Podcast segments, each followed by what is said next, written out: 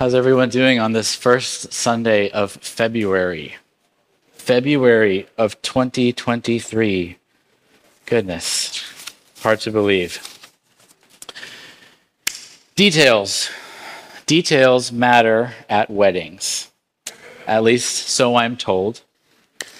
At my own wedding, we cared a lot about the details. We were among the first in our peer group to get married. Rebecca and I were right out of college, very young, didn't know exactly what we were doing. So, what mattered to us um, back then might seem a little different now. Uh, we weren't aware of the fact that the place we were having our wedding was the same town um, where there was a once a year NASCAR race that would happen.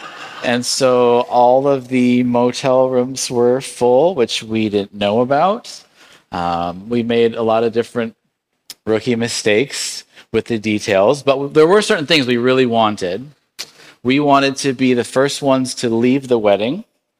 So we arranged the schedule so that at the end of the reception, we exited. We had like changed out of our fancy clothes. So uh, we would just went to this rent a car that my friend drove up with the, the cans in the back. And everyone blew bubbles as we went down the steps of the um, church or reception area there. We got in the car and off we went. Seemed to be going as planned. And um, we we get to this hotel that I had reserved, and they don't have our names. They don't have a reservation. And I'm like, okay, well, surely it must be in there somewhere. Can you just double check? And then we're kind of looking around. It's like, hmm, is this a four star hotel? I it looks it looks like a three star hotel. I thought we booked a four star hotel. I mean, this is like all the money we had. But something didn't feel right about the place. But then, you know, we're like, okay, well, we'll just check on it later. Gave them my credit card. And, you know, we were there for a few days and it was great.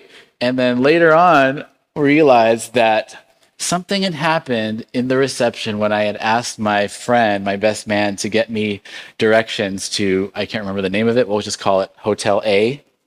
And I say, oh, give me directions to Hotel A. This was the days of MapQuest and printing out pieces of paper. So he does that. I have this wonderful piece of paper. So at that point, like details are taken care of, and we drive to exactly where the piece of paper tells us to go on MapQuest, Hotel A. And later we find out we were actually driving to the wrong hotel, and I had told him the wrong hotel because I was just remembering the different ones that I had compared online. And so we ended up in the wrong place uh, because details matter in weddings and they also matter after weddings, apparently.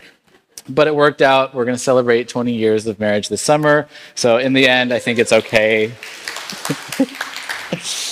oh boy. Well, today we're going to read a story about a wedding in which the details matter.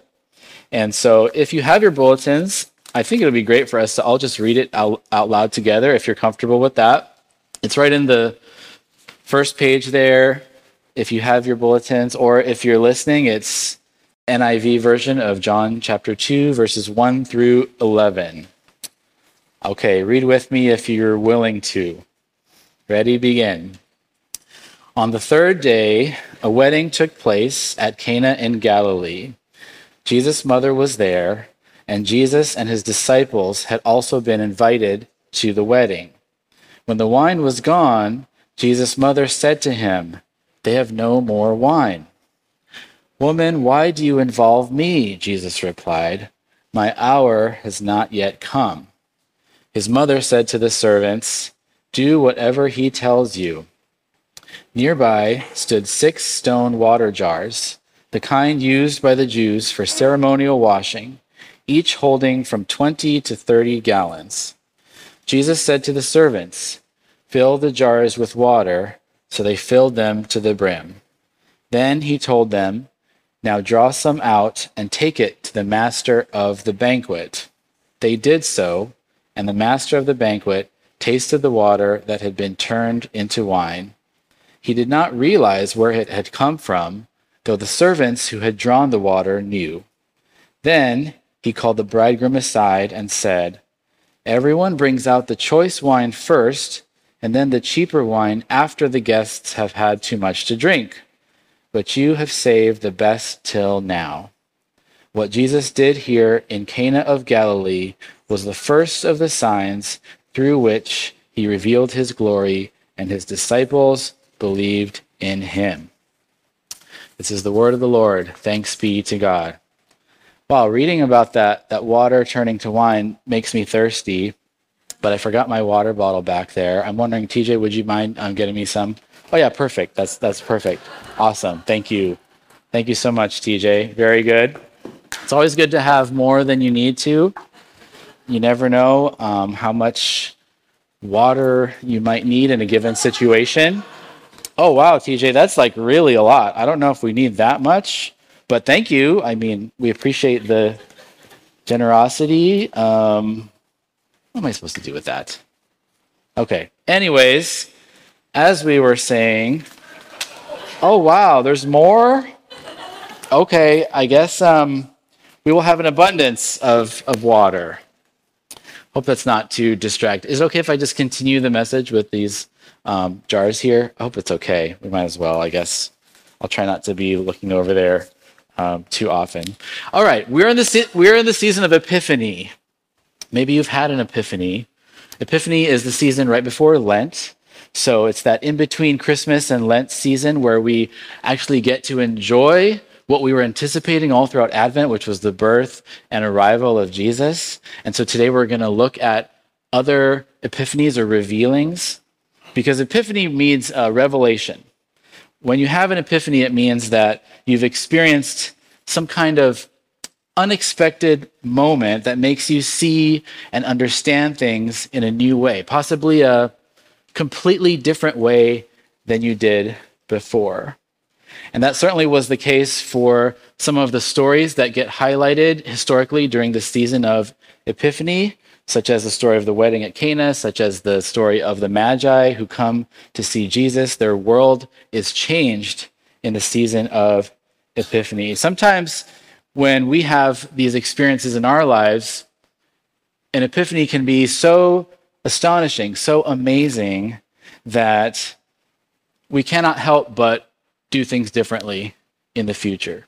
You know, we live differently because of what we have experienced. And when that revelation is tied to an encounter with God, an encounter with the divine, that type of epiphany, then we are privileged and blessed to experience some of the deepest mysteries of God, some of the things that are hard to even put into words. We're connecting with God in a new way.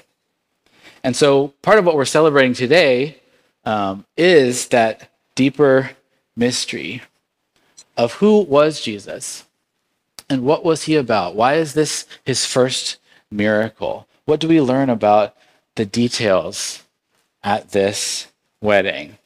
There's a lot of details. I'm only going to highlight three, and each one goes with one of your points. So don't worry, I'll try not to bombard you with details here. But the first one I want you to notice is the family, the detail of family in this text.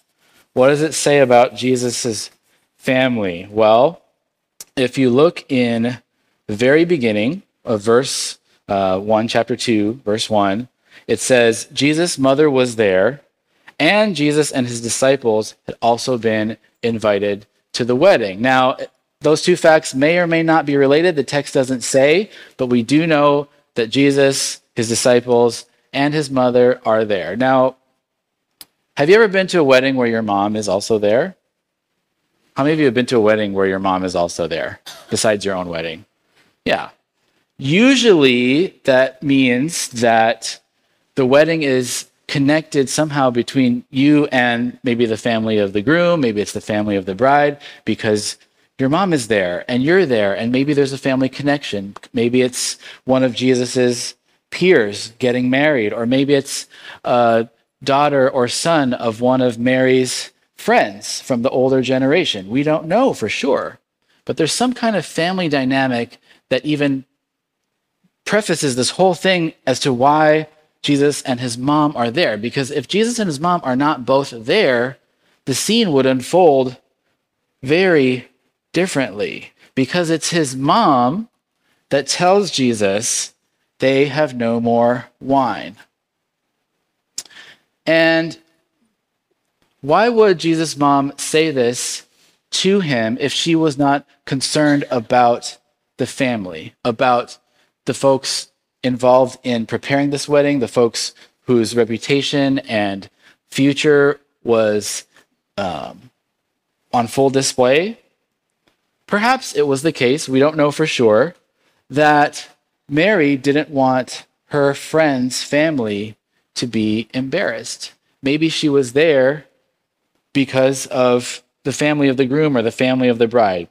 It's possible. But that detail of family makes a big difference in this story. Because we don't believe that Jesus would have done this if his mom hadn't intervened and initiated. And the reason I say this is because he's not super thrilled with the idea of getting involved initially, right? He says, Woman, why do you involve me? Which in that culture, that word um, translated there as woman is actually a, a term of respect. So it's not looking down on Mary at all. However, it's not mother, it's not a term of closeness either. So perhaps Jesus is putting some distance there to say, why are you asking me this? Why are you telling me this information? I'm not the wedding planner here. I'm just here because, you know, a friend of the family is getting married. And that's why the disciples are here. And yet, Mary goes to Jesus with this information, knowing that there's a possibility he could do something about it. But Jesus isn't done replying. In verse 4, he says, My hour has not yet come.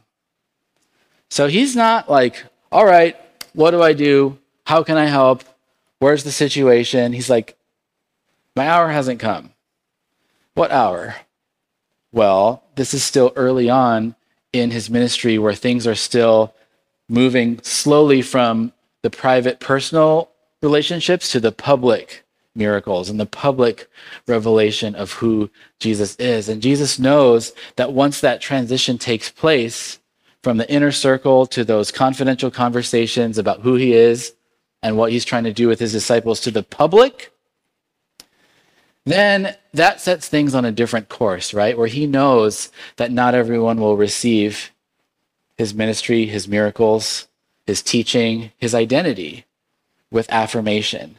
And so he doesn't necessarily want to get that whole ball rolling, right? At this wedding, that's not why he's there. He's there to enjoy and celebrate. My, t- my hour has not yet come. And we don't know what Mary says next, but she speaks to the servants next and says, Do whatever he tells you.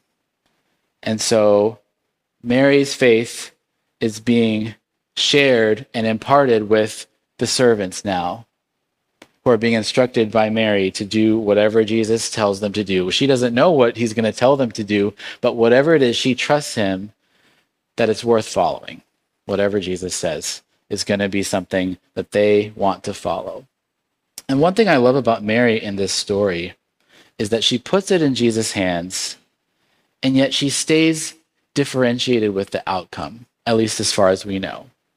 She doesn't throw a tantrum. She doesn't, you know, use every possible means to twist his arm. She only says to him, they have no more wine. I believe those are the only words in the text that, G- that Mary says to Jesus. And then what she says next is to the servant. So Mary is incredibly differentiated. She knows where she begins and ends and where Jesus begins and ends. And all she can do is inform him, make a request, and then it's in Jesus' hands to do it if Jesus decides to or not but she kind of thinks that Jesus is going to do something because she tells the servants, whatever he says, do what he tells you. And that's the first point I want to share today in your notes. Jesus is affected by Mary's initiative. You might say his agenda was changed. He had an open handedness to his life, even if he was in social celebration wedding mode. Hmm, maybe it's going to be a different day than he had planned. And because of that, he just wants to really make sure that she knows do you really want to involve me in this? Because that hour hasn't come yet for me to go public. Although, I guess if today's the day, then today's the day. So he's affected by Mary's initiative. And what I've done this week with the reflection questions is they're kind of built in to the points. So you don't have to look for them later on, they're right there. And so this one for the first point is when was a time that you changed your plans for the community's benefit? I don't think Jesus is changing his plans because he wants to get a bunch of credit and do a magic show. Um, he didn't want that. But he also didn't want his mom's friend or that family of the groom to be or bride to be embarrassed because it was a big deal in that society to have enough wine. Pretty much wine and water were your options. They didn't have soft drinks, they didn't have all of the consumer options that we have. So if you didn't have wine, you were pretty much left with water, and that's just, you know, the basic drink. So to have wine means it's a real celebration a once in a lifetime moment that is supposed to last for days and not run out of wine on the first day. And yet Jesus is open. Maybe you can think of a time where someone else changed their plans for you. Not because it benefited them, but because it benefited you and your community. Maybe it was a sacrifice for them. I think of a story that happened um, that same summer that I got married was the summer I graduated from college up in Illinois. And at that time, uh, my dad was in a wheelchair. His health was slowly declining from a brain disease. And, um, you know, flying on planes was not really part of what he could do anymore. And yet, my mom thought there could be a way for him to travel from Hawaii to Illinois if she had someone to go with her to help my dad on the plane with the wheelchair in and out of vehicles and that kind of thing.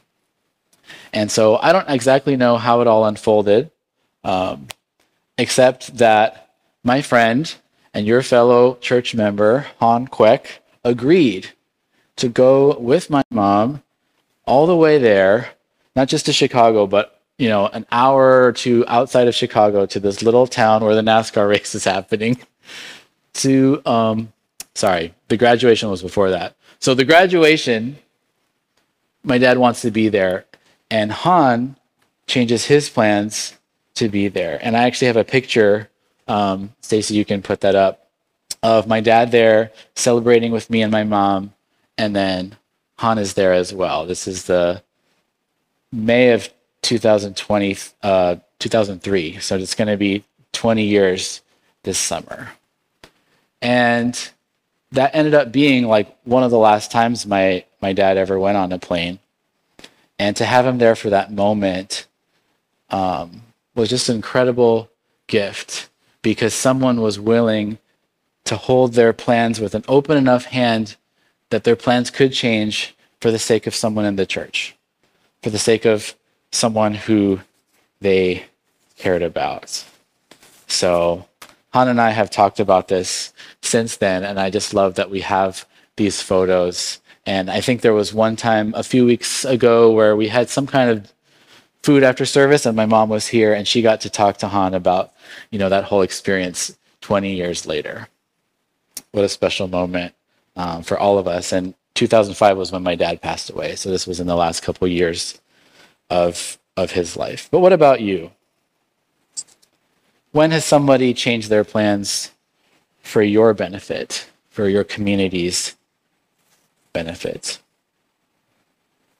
Okay, second detail. Wow, these, this water's still here. Am I even going to like do anything with it during the sermon? I don't know. We'll, we'll come up with something, right?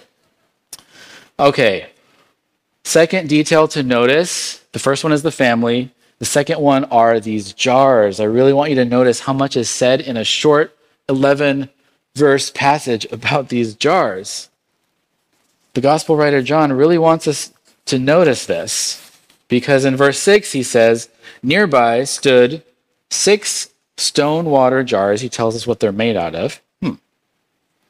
The kind used by Jews for ceremonial washing. He tells us what they're normally there for. And then he tells us that they each hold from 20 to 30 gallons each six of them.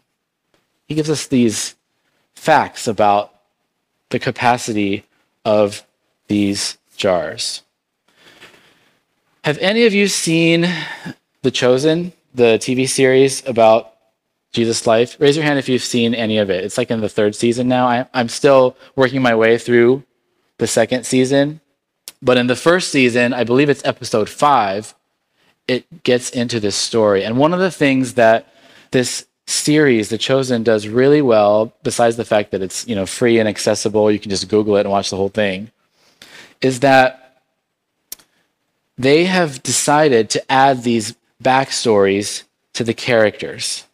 And they choose various characters, the disciples, the family members, Mary, Nicodemus, and they add this backstory that makes it so compelling and contextual to see what's happening in this wedding. And they do it without contradicting the material that's in the Bible.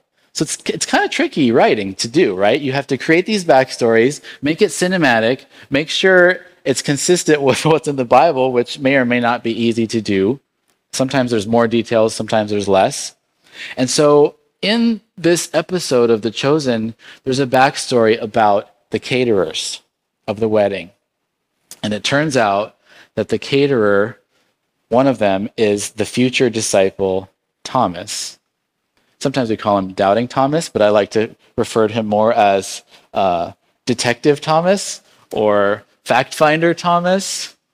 He cared about evidence and measurement and facts. And so when he hears that this is going to happen, he isn't so sure about whether to trust his business into Jesus' hands, despite the fact that they are totally out of wine, which, by the way, in the chosen episode, is not because of bad planning by Thomas and the catering team, but because of the economic situation with the groom's family and the fact that they are not able to do everything they want at this wedding for their son who's marrying uh, a woman from a much wealthier family. So there's that tension, right, between the rich family and the poor family having this wedding.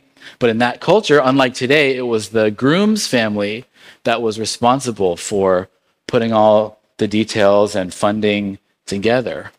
And so we learn from this episode the way that they portray it is, is, is amazing because we see how Mary is a friend of the groom's mom, and that's why she's there.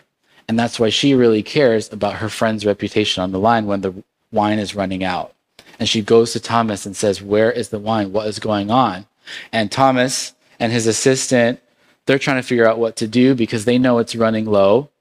And they discuss some different options. Should we add extra salt? to the food, maybe, so that people are more thirsty for water rather than wine.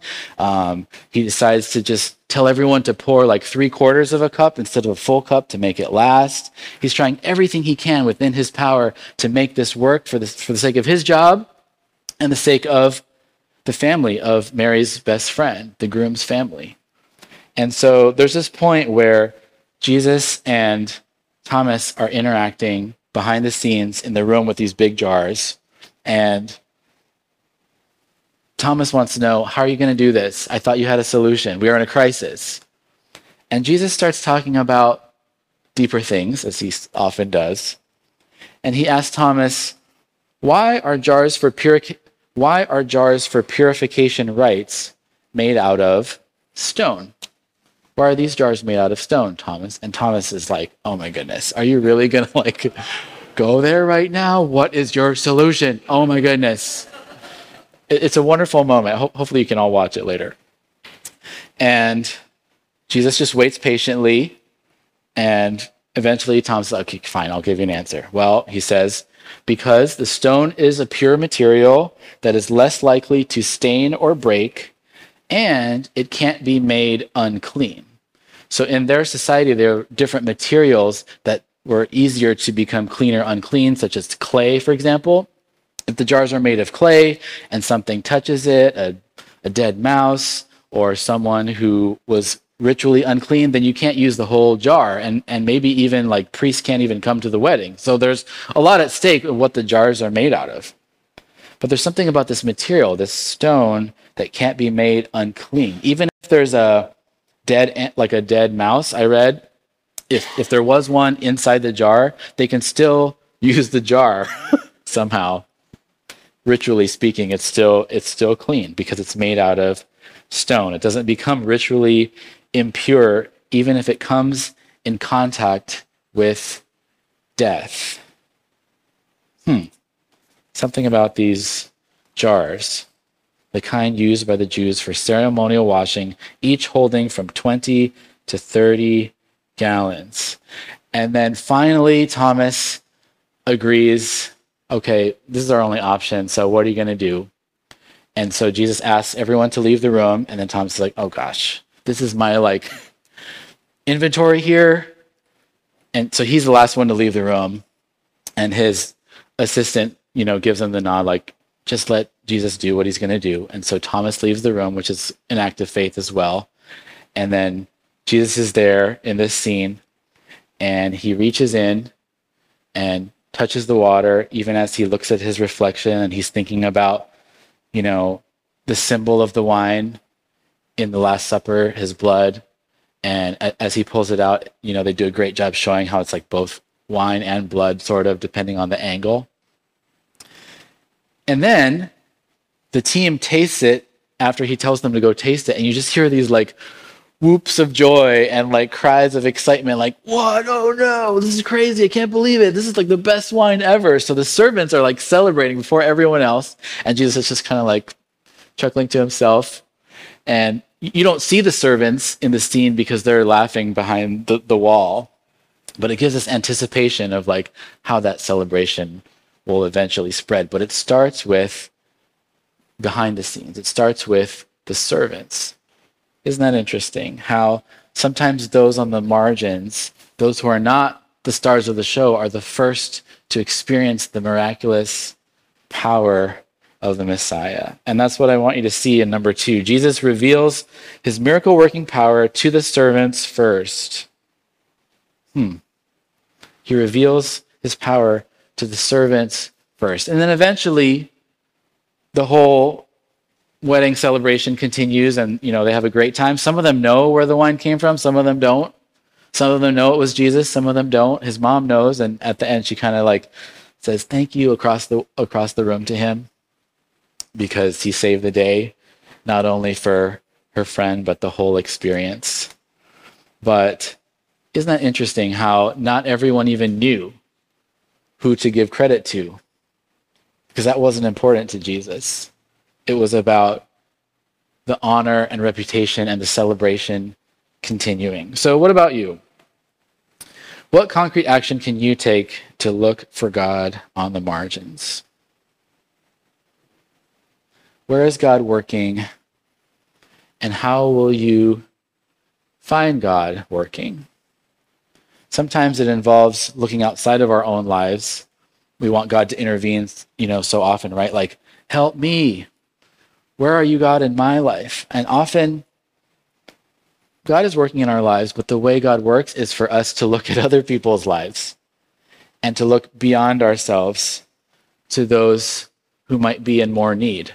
And interestingly enough, often it's those in greater need who, in my experience, have more faith and trust and dependence upon God because God is on a shorter list of options for them than some of us who are more privileged and God is kind of one of the options, but maybe we'll try these other solutions first. And if we really need help, then we can we can pray if we need to, but not necessarily plan A. And for some people, God has always been plan A because they don't have all these options, right?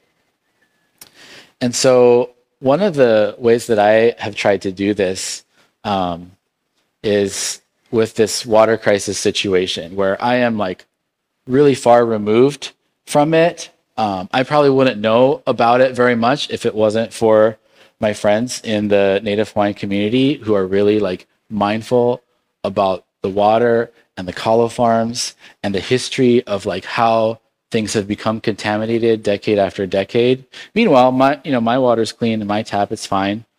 But as God has opened up doors for me through InterVarsity to connect through the campus work I do more and more with those who are in touch with the land and the Aina, it's like a whole world opens up for me to learn how prayer is happening, how miracles are happening, how advocacy is happening. And even this um, prayer for water that we're doing tomorrow night, we do it once a month on the first Monday. You know, it's unlike any gathering in a church building I've ever been to because it has this blend of activism and social change and desire to make a difference with our action. And yet, it's also like this charismatic prayer service where there's incredible dependence upon the Holy Spirit, where even though, you know, we're encouraged to sign a petition and we're encouraged to call our representatives and we're encouraged to learn more and there's all kinds of facts being presented. We're also led by those um, in the community to pray for miracles. Because even with all of that action, all of that sign holding, all of that phone call, emailing, awareness raising, it still will take a miracle to cleanse and purify what's already been contaminated, as thousands and thousands of gallons have had um, jet fuel, thousands of gallons of jet fuel have leaked into the water supply. And so, what is that like for you? Where are the prayer for water type situations in your life? It, it might not be um, a community justice issue, it might not be something to do with um, the environment. Maybe it is. But what is it for you where you just have a sense that if you were to look for God there, you might you might see God at work on the margins. Where is that for you? What would you expect as you connect more with that person or that community or that part of your neighborhood that you're not as familiar with. But it could be like those servants in the back room, where they are seeing incredible things that God is doing, and they would love for more people to celebrate with them. Okay, we're getting close to the end here. Third and final detail. I think we are going to have to talk about the jars. These are big. Each of these, bend your knees, is five gallons. These hold five gallons of water, so if all of these were full, this one's this one's emptier, emptier, so we would have like 15 gallons here, right? And what did we read about the amount in here? Hmm, we'll go back to verse 6. Six jars, each holding 20 to 30 gallons. Oh my goodness. 20 to 30 gallons each. So, if you do the math, right, that would be somewhere between 120 and 180 gallons if, if each of those six jars is 20 to 30. So 120 to 180 gallons. And if these are each five gallons, how many of these is a math problem? How many of these would it take to produce 120 to 180 gallons? Anyone know the answer? It's between 24 and 36 of these. TJ just brought three. Imagine 24. 24 of these. Imagine like 36 of these. And not just water inside, but wine. And not just wine, but wine made by Jesus that was later described as the best wine, the best that was saved. And that's part of the miracle, too. It's not just the quantity of the miracle, it's also the quality, right? And that's a third detail the, the blend of quantity and quality that Jesus brings, because he cares about everyone having enough, and apparently more than enough, but also not just any wine, wine that will bring joy and honor to those who maybe not from poor planning, but just through you know the realities of how much how much it costs to put on a wedding, they they only could afford a certain amount of wine And Jesus says, You know what? For my mom, I'll get involved. For Mary. So, the final point, number three in your notes Jesus displays God's abundance given for us. God's abundance given for us. Abundance is more than just the required amount, it's more than what the family needs or ordered or purchased for the wedding. It's an overflow, kind of like the feeding of the 5,000. It's like way too much 12 baskets. You know, is that wasteful? Is that extravagant? What, what is that? It's, it's abundant. And Jesus is in the business of abundance, even when we are in the mindset of scarcity, even when we're like Thomas, measuring, calculating, trying to find a solution. What are the options? Three fourths of a cup here, maybe try to push the water to help with the salty food there. How can you lean into God's joy and provision, even when it seems like there's not enough? That's our reflection question. What is it in your life that there is not enough of? What is running low? Might not be a physical resource like wine, or maybe it is. It might be something emotional. At least it is for me. My emotional tank, I notice, especially now that we're doing the emotionally healthy spirituality course, I'm connecting the dots and seeing once again, wow, my tank is emptier than I realize. And it gets drained faster than I realize. And I'm learning more about the sources or the reasons why it gets drained from different places. And it's not just one thing, it's kind of a combination of parenting and ministry and, you know, family. And then also, you know, being married to a very gifted woman who pours herself as well, pours herself out. And so I'm kind of there to support and come alongside, which I love to do, but it also takes energy, right? Like there isn't always enough emotional resources in the tank to help with homework, do my university job, make sure the kids aren't fighting. Also, you know, listen to Rebecca about her day, be there for others who, you know, approach me with different needs in their lives, as well as just be with myself in stillness too. There isn't enough. It's like the wine is running out.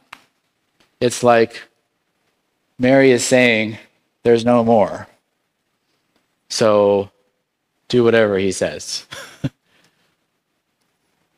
and at the end of my list of options, finally, it's like, okay, sorry, Jesus, I think you should have been higher on the list, but what do I need to do to, re- to refill and to have enough where it seems like there is only scarcity? You know? That's, that's the area that I'm growing in in this season is leaning into God's joy and provision, even when it seems like there's not enough. So, what about you? What would it look like for you to lean just a little bit more? You don't have to like do a full on skydive. You could just do like a little bit of a lean. One one or two degrees at a time. A few more than last than last time. What would it mean to lean more into God's joy and provision? Like those guests at the wedding. The ones who were celebrating the ones who knew what was going on, the ones who didn't know what was going on, they experienced joy. They experienced abundance. They experienced God's provision. And isn't it incredible that you don't have to know it's from God to experience something that is totally from God? God isn't like, unless you know it's from me, you can't have it. It helps if you do know where it comes from because, you know, eventually you'll you'll find out. But Jesus doesn't seem concerned about the religious status of who is receiving the wine in this situation. Jesus wants to bring joy and abundance and provision to places that are dry, places that are scarce. And even though, in one sense, Jesus wasn't planning to do this, in another sense, he was. Because he has invested himself in the life of his community. Cana, where the wedding takes place, is just a few miles away from Jesus' hometown of Nazareth. So he is a full participant in the life of what's happening, whether he's up front or behind the scenes. Jesus is there. He has proximity. He is close enough to be part of whatever is happening. He's close enough to be asked. If he wasn't even at the wedding because he was too busy studying his Bible or going on a prayer retreat, he wouldn't have been there for Mary to ask. And yet he is there because he wants to be present in our moments of joy and celebration just as much as in our moments of sickness and need and desperation. That's who Jesus is. Jesus is all about drawing near. And that's why we have communion, right? So we can draw near tangibly, three dimensionally. That is the God we serve. Amen. Amen. We'll leave these up here for now but we'll we'll close in prayer. Thanks, TJ, for for bringing up all these all this quantity and quality of abundance. Let's pray. Lord, we thank you that you, even you, can show us how to hold things with open hands. And you can show us what it means to be affected by those who you love. Thank you for showing us what it means to look to unexpected places, to look to the ones who may not be as likely in our minds to know about your goodness and miracles, and yet so often our expectations are challenged, and we are pleasantly and wonderfully surprised once again that yes, you are already working there and you have a plan and that you will provide. So thank you, Lord, for the joy. Thank you, Lord, that we can enter into life's celebrations and moments of joy with full participation and proximity.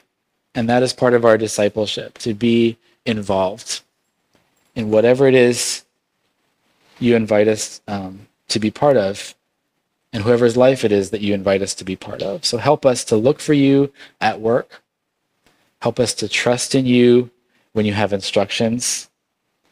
And help us to continually give thanks for what you have sacrificed and what you have given up in order to be impacted by our issues, our sin, our distance from you. Thank you for that wine that reminds us of your sacrifice on the cross. For our joy, for our future. Thank you, Lord. Amen.